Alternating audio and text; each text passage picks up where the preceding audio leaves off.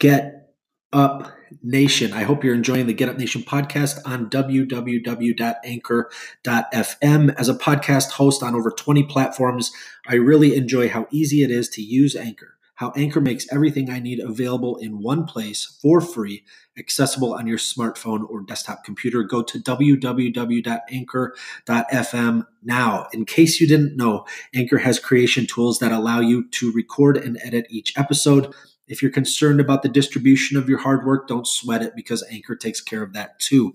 If you're considering becoming a podcaster, I would highly recommend Anchor as your choice to begin sharing your content with the world.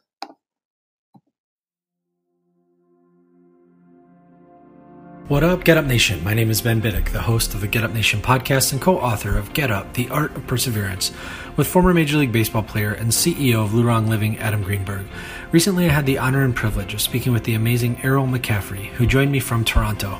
She's a yoga instructor, meditation teacher, public speaker, mental health advocate, and is certified to provide mental health first aid services. She has a combined degree and diploma in media theory and production, as well as broadcast journalism from Western University and Fanshawe College. She spent time on air as a TV news reporter and a radio journalist. She's faced mental health challenges since childhood and has built resilience along the way. Mindfulness has been the key for her as she sought to cope with anxiety, depression, trauma, loss, eating disorder, and everyday stress. She now shares her power and insights into mental health and mindfulness in schools, communities, and corporations, seeking out ways for people to reach the heights of their potential, value themselves, others, and their work, and sustain a profound and satisfying experience in their life, learning, and working. Check out Eryl's Instagram account at Wellness with Eryl, where she provides a free meditation every Monday if you're seeking ways to be more present and healthy in your life. Thank you, Eryl, for joining me on the Get Up Nation podcast. On your website, erylmccaffrey.com, you share how you face significant mental health challenges uh, since your childhood. Will you share with Get Up Nation some of the challenges you faced growing up? Yeah, absolutely. I I really started to struggle with my mental health when I was very young child, I remember actually experiencing my first anxiety attack or panic attack when I was in elementary school, in kindergarten actually.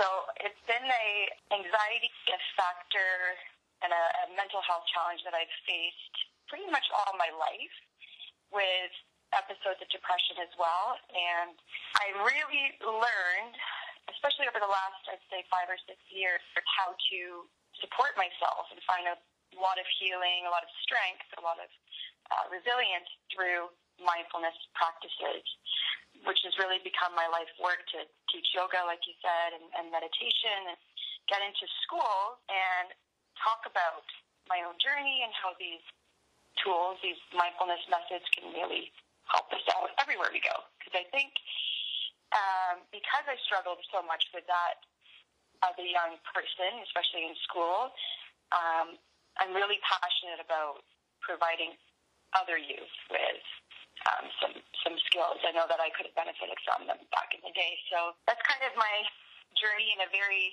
small nutshell. But I see. I've been through I've been through a lot. I, I lost my dad when I was 18. I before that I, I experienced uh, anorexia and eating disorder. So I've had ups and downs, especially as a younger person, and um, I'm pretty strong, I think, today, pretty resilient because I've grown from each of those experiences and had a lot of support and some great tools in my toolkit. You describe how mindfulness has been the key to developing resilience for you. Will you describe how you first encountered the concept of mindfulness? Yeah, so I was actually lucky enough to have sort of an introduction to meditation as a kid, my dad was really into yoga and meditation. So I saw how much that practice impacted him. And I didn't really start practicing it regularly, yoga or meditation, until I was in my late teens. But I knew already that these were great ways to connect to myself and uh, help myself feel better. And I guess it really all kind of became a real lifestyle for me when I changed careers from, from TV news, from reporting to teaching yoga. I found a passion for it. I was working in the news business and I'd come into work with my blazer and my high heels and I'd have my yoga mat because that's actually what I love to do was finish the workday. I enjoyed my work, but yoga class after that, and I just started to get kind of addicted in a healthy way to hmm. that practice. So I, it, it, it took some time, but when I left that career, I decided, okay, this is what I'm supposed to do is yoga and meditation. You describe how when you began to practice meditation and yoga that you really found relief and a connection to yourself. Will you describe some of the offerings that the medical or mental health community offered which may have been less effective in helping you deal with your challenges prior to discovering yoga and meditation? Yeah, that's a really really great question and I think uh, a challenge for a lot of people that are facing some mental health issues to uh, learn about like a holistic approach to taking care of themselves. So for me, it was um, kind of early on getting introduced and using certain medications for my anxiety and depression, which is absolutely great. I still, you know, I've had times in my life since then that I've needed those medications just to um, get myself back on track. There's, there's no shame in that, but I didn't feel like I was really connected to myself. Kind of felt like I wasn't getting to the root of these challenges. The medical world is fantastic for, providing some solutions and support for people with um, anxiety, depression, uh, mental health challenges, but I think sometimes it's more of a treatment approach and less of a preventative, proactive approach to working out these issues at the core. So it, I just felt like I wasn't doing a lot on my own to support myself. And, and to this day, I have a, a much broader, holistic toolkit um, for supporting myself. It includes, like I said, some medication, but also some therapy, a yoga practice, you know, a healthy diet, all the things, you know, that in the bigger picture um, you know, help you change your lifestyle for for wellness. Will you describe your experience as you awakened to the power of mindfulness? I was amazed. Um, I guess when I really started practicing again during the good news business work I did, um, I was amazed by how great it felt to be in the present moment to not be in a constant state of worry or guilt or what else about the past or anxiety about the future, but mindfulness practices teach us to be right in the moment. And I found amazing relief from anxiety specifically by practicing uh, these, these tools. So I guess my experience was coming back to my body, really connecting to myself, connecting to the world around me in a much stronger way, and finding a lot of relief in general. And why do you think mindfulness and yoga have been so effective where other options were less effective? Is it, as you were saying, it's much more of a proactive action versus just reaction by the medical community? I think, or it's kind of, for me at least, it's been a combination of supports and tools that's really helped me feel like I'm taking action and taking back some control over my life. So I think mindfulness um, has become more of a lifestyle for me. Whereas some of the medical help I got was very, very important and continues to be very important, but it made me feel like I was putting my faith and my life in the hands of somebody else. And mindfulness has really taught me to take responsibility hmm. for my own reactions, my own responses, and I feel much more empowered that way. How have you seen meditation and yoga help others who have faced similar challenges in their lives? I think it does the same thing. I think it really helps people to feel. I've seen it make people feel, and they've mentioned to me that they're uh, very empowered by being able to put these practices into action in their lives. I think they feel stronger. I see a lot of people or hear a lot of people people say in my yoga classes or meditation classes that they are really surprised at how much it's changed their perspective on their life. And over time, the more they practice these things, it becomes more like a second nature. Hmm.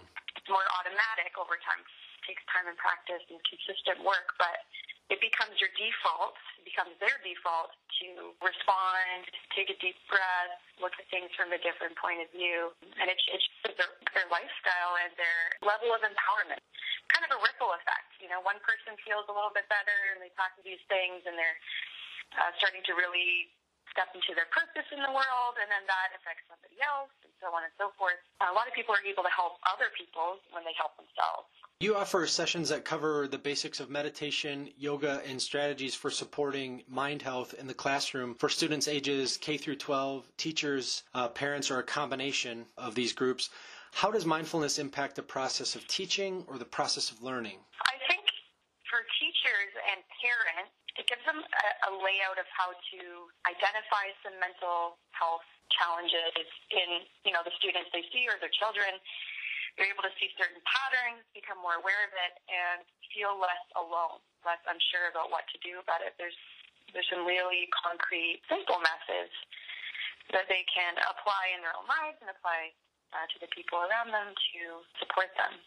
So it gives, I think it gives people hope. It gives parents and teachers hope for a more mindful school or a more mindful home. And it's again, it's about, it's, for me, it's about empowerment it's not about fixing somebody. What I hear from teachers and parents is that they are able to step away from this desire to fix somebody that's struggling and into just being a, a neutral observer that's there to support somebody on their own journey. It's not like they're saying, "Hey, go take care of yourself," but they're saying, "How can I? How can I be there for you?" Um, so it takes the pressure off them a bit, and it it makes it for a much more open experience. They're able to communicate with their kids or their students in a really effective way when they see them struggling in some way. So that's incredible. And when they can apply mindfulness in the classroom after I leave, that's what I encourage. You know, here's a meditation. You can practice it every day in class. You have time. Teachers see their students performing much better in school, connecting really well with other students, learning how to support themselves and other kids and, and generally just having a better experience in school. So it's, it's really incredible how much it can it can help. But for students, because I do those workshops too, where it's, it's student focused, I think they they see that this is something that everybody gets stressed from time to time. A lot of people have mental health uh, challenges, especially in school. I think it's something like I know in Canada at least it's up to it's up to twenty percent of the youth in this country that are struggling with some kind of mental health challenge. Hmm. And I'm sure that's uh, on the lower end of, it, uh, the spectrum in terms of stats. But they're able to, kids are able to see, okay, I'm not alone here. This is what I can do to support myself, myself, and I don't have to feel ashamed. So it's, it's really quite incredible to help them and help schools break down that stigma. Amazing. And then you also offer sessions that support workplace wellness for employees, managers, or both. How do you help organizational leaders increase productivity, efficiency, and demonstrate their commitment to appreciating their employees? I think companies, especially yeah, managers, people that are in charge of running staff, are able to. It comes back to support. I know you use that word a lot, but they're able to support their employees as human beings rather than workers. And as a result, a lot of the time, just like I do in schools, I encourage them, okay, make this a part of your daily routine. If you can either offer, you know, a quiet space so people can go uh, practice some mindfulness meditation or stretch um, in some way, that's incredible because it becomes a healthier workplace environment when that happens. It's not just about the work, it's about taking care of somebody. When I think when employees feel that support, they're much more invested in the work that they do and in the company Absolutely. that they're involved with or the organization. Yeah, so it, it's a win-win for everybody, and, and because of when somebody's practicing mindfulness in any area of their lives, um, they're able to be much more present. Their quality of work will go up. Their connection to other staff, other employees increases. There's less stress, so better, you know, focus and concentration. There's less sick days hmm. because people are taking care of themselves in a, in a preventative kind of way. So really, it's the the benefits are countless. You also bring communities and teams together to create customized workshops that meet specific needs and goals. You offer sessions that include yoga, meditation, and practical tips for supporting yourself and your group's mind health.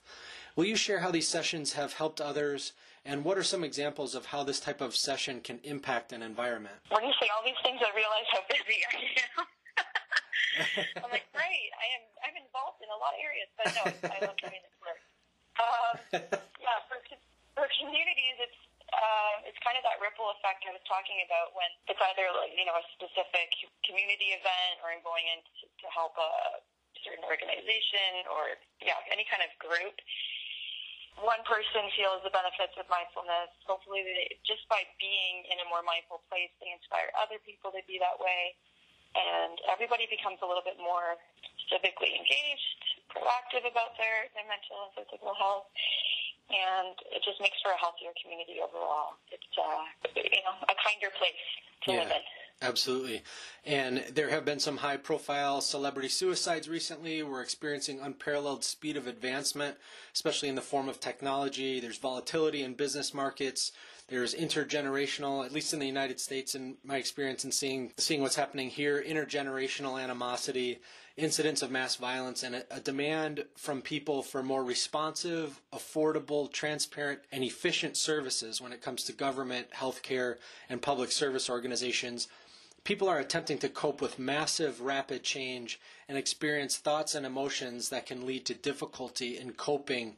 It can lead to desperation and sometimes aggression. How does this impact people's lives in this this global, stressful environment of rapid change? I think it, it helps people to slow down a bit because everything's advancing so quickly. In so many ways, it can feel extremely overwhelming. And I think a lot of people, especially when it comes to politics and things like that, become disengaged or apathetic. They just feel, I don't know what, I, what I can do about it, right? I don't know mm-hmm. how I can make any change. But it's it's like Gandhi says, be the change you want to see in the mm. world. Just by leading by example, taking care of themselves, you know, knowing more about self-care, it inspires, I think, other people to feel more empowered, to take charge of, the, of themselves, and mm-hmm. to really start to turn the focus inward rather than looking at the outside world, the external world, for a sense of peace, relief, of whatever it is. They're able to go, okay, I take charge of myself. If I,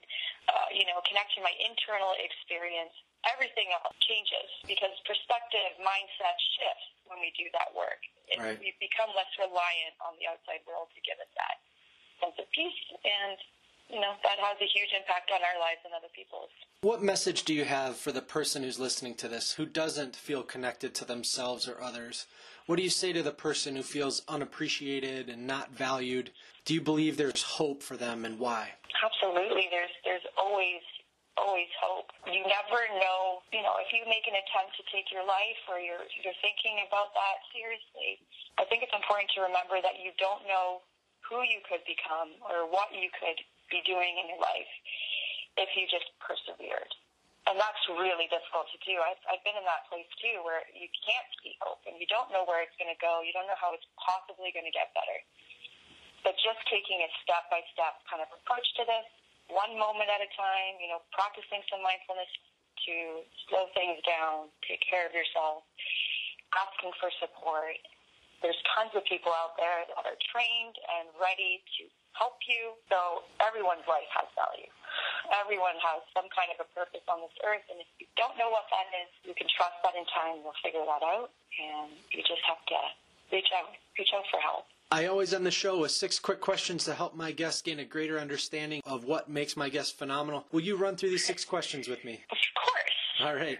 Who are you thankful for today? my entire family, everyone in it. I I'm really close to my sisters and my mom specifically, my aunts as well. But I have I'm surrounded by incredibly strong human beings that show me what resilience and strength looks like every single day and support me unconditionally. I have that unconditional love. Nothing's perfect, you know, families can be tough, but I'm I'm super, super lucky to have a family that's aware of, of mental health challenges and the stigma that surrounds it and, and supports me um, in a really powerful way. What are you thankful for today? Pizza. what am I thankful for? I'm thankful for the shifting landscape in terms of mental health awareness. I think it, it's a little slow. It feels a little slow at times, but we're making huge leaps and bounds as a society and as a world to recognize it as a part of your entire health. It's not separate or any different than physical health. Um, I think we're starting to understand that on a broader scale, so that's uh, giving me a lot of hope. And how do you fuel the fire within you? What a beautiful question. I, I try to take really good care of myself and show myself compassion because just like anybody, I can get really caught up in creating things and being productive and looking for more and more and more, you know, coming from that ego place, when I turn inward and when I uh, apply some compassion and some patience to my own growth, I I just feel better. That's how I fuel the fire. I can keep it's more sustainable, right? So that's really how I do it. What was one thing that adversity has taught you to value? Adversity has taught me to value the fluid nature of life. There's really nothing is permanent. Hmm. So suffering isn't permanent, joy isn't permanent. These are not. That's not a bad thing at all. It's it's just taught me to ride the wave of life and and just really appreciate everything. Appreciate the challenges. Appreciate the happy times. Everything in between. I've gained a lot of gratitude for just being alive. What are you doing today you never thought you could? I never thought I could even teach a yoga class. For a long time, I, even though I had a, a lot of experience in public speaking, it terrified me to be uh, at the front of a classroom and, and trying to lead people to take care of themselves. And never thought I could even do that. And, uh, and also just public speaking in general at school. I can never imagine myself speaking to like a hundred parents or more or affecting some kids in the classroom. I never thought I would be able to do that. And then what will you do tomorrow that you never thought you could? Well, I hope that I can take this, what I, the work that I do into a more global, on a more global scale. So I think I'll be able to travel with it eventually. That's what I'll be able to do. I'm going to say in the future, just expand everything that I'm doing on a personal and professional Eryl, thank you so much for taking time to join me on the Get Up Nation podcast to share your journey. How can people learn more about you and hire you to help them bring hope, healing, and mindfulness to their lives and organizations? People can definitely follow me on Instagram, with Eryl, which I think you mentioned. That's a really good way to kind of see what I'm up to, to check out my weekly uh, Meditation Monday videos, practice them along, you know, gain access to that community. Um, if they want to bring me into their school, can to my website and contact me there or Facebook. I'm all over social media, so there's a number of ways to get in touch with me. Thank you, Eryl McCaffrey, for joining me on the Get Up Nation podcast. Eryl's example of resilience gives powerful voice to us all as we seek to live a healthy life where we are present and available to appreciate ourselves, those we interact with every day, and experience the awe of being alive in this world. It's been a pleasure to help share Eryl's journey and insights into the power of taking responsibility for our wellness, getting a healthy perspective on what the medical community currently offers, and how valuable and essential mental health is to our overall health. Get Up Nation, as we face challenges and moments where we feel overwhelmed by massive, global, rapid change, isn't it comforting and exciting to know that we don't have to be enslaved by a future that hasn't arrived and a past that is over and done? On behalf of myself and the members of Get Up Nation, I'm grateful you've taken time to listen to this episode of the Get Up Nation podcast. No matter what you're facing or what you're feeling, know that there is no one like you in a moment like this. So keep going. It ain't over yet.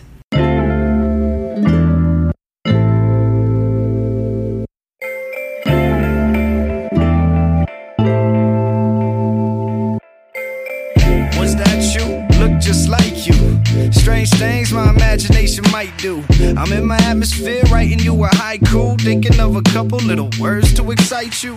I think this might do, I think this might prove that you had to be the person that I might lose. Like, yeah, uh, I'ma be you. You're just in a slight mood, hope you live your life true. But I know that you didn't, so every time I hear you kicking it with him, I feel sick, and I'm splitting like division, cause you're tricking like magicians. So I'm thinking that you should probably go and keep your distance. Like, get away from me, I don't need your face to see. No need for complacency, cause I can feel that vacancy. But I think it's pretty plain to see. I can start forgiving if it wasn't done blatantly. I'm doing well for myself. Seen you pass by, but I couldn't even. I'm doing well for myself. I don't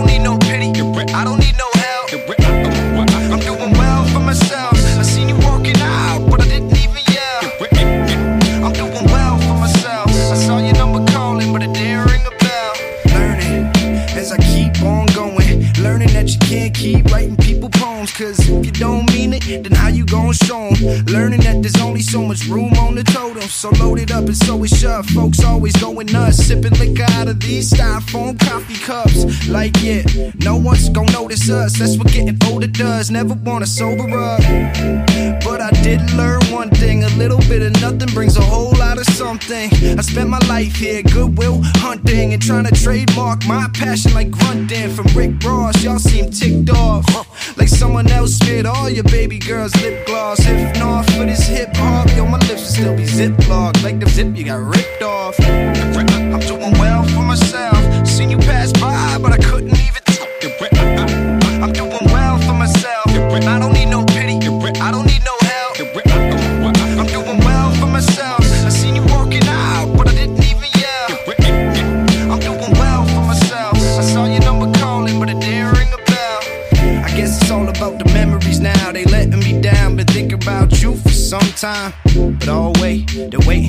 punchline. So put it this way, cut that chick off like lunch lines underground. So why'd you think I'm unsigned? Meridian like I'm in my prime. Told myself a million times, but won't kill my high. Keep your secrets, close your eyes, keep it civil. So will I. I'm getting well, but running dry. But I hope you don't compromise. If you did, be no surprise. Simple, they were living lies. Let me just simplify. We're searching for a hidden prize. And if you keep moving, well, I guess I had to improvise. But as the absence grows longer, the heart grows fonder. Thought what we had stronger.